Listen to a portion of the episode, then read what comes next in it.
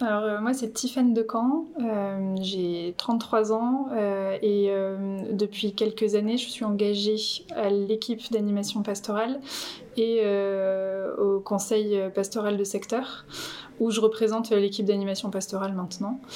Euh, voilà, donc c'est deux services que j'ai accepté de prendre parce que euh, à l'époque on recherchait euh, des plus jeunes et puis des femmes aussi pour essayer de, donner une autre dynamique à ces conseils-là dans lesquels on essaie de représenter tout le monde. Alors, avant l'arrivée du père Delmas, il y a eu quelques années un petit peu compliquées sur Mérignac. Euh, pour des raisons euh, diverses et variées. Euh, voilà. Et quand le père Delmas est arrivé, je pense qu'il a découvert une paroisse qui offrait énormément de services, énormément de, énormément de groupes qui étaient présents. mais on connaissait peu les groupes, les gens se connaissaient peu. Et son, son, premier travail, en fait, ça a été de, recréer du lien, du lien qui s'était un petit peu perdu au fil des années, qui avait existé avant. donc on est parti sur un projet de, de rebâtir cette paroisse. Donc on, a, créé un petit groupe de, paroissiens qui avaient des âges et des rôles différents.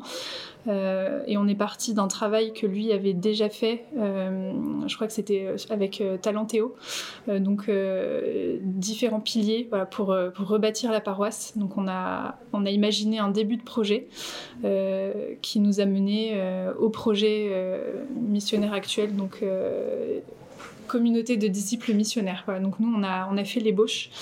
Euh, et à la fin de cette première ébauche, on a eu une première assemblée euh, paroissiale qui a regroupé environ 90 personnes. On a donné des idées, des grandes orientations qu'on souhaitait voir. Et de là, on est parti sur nos trois années, donc euh, communauté, disciples et l'année prochaine missionnaire on n'a pas. J'ai vécu l'assemblée avec un, petit groupe finalement. Les discussions ont été assez riches.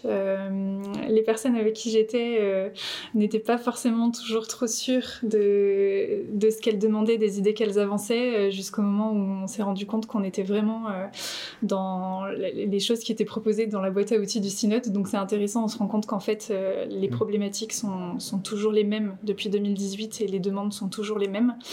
Voilà, donc c'était euh, c'était une, rencontre moi que j'ai trouvée euh, riche et intéressante.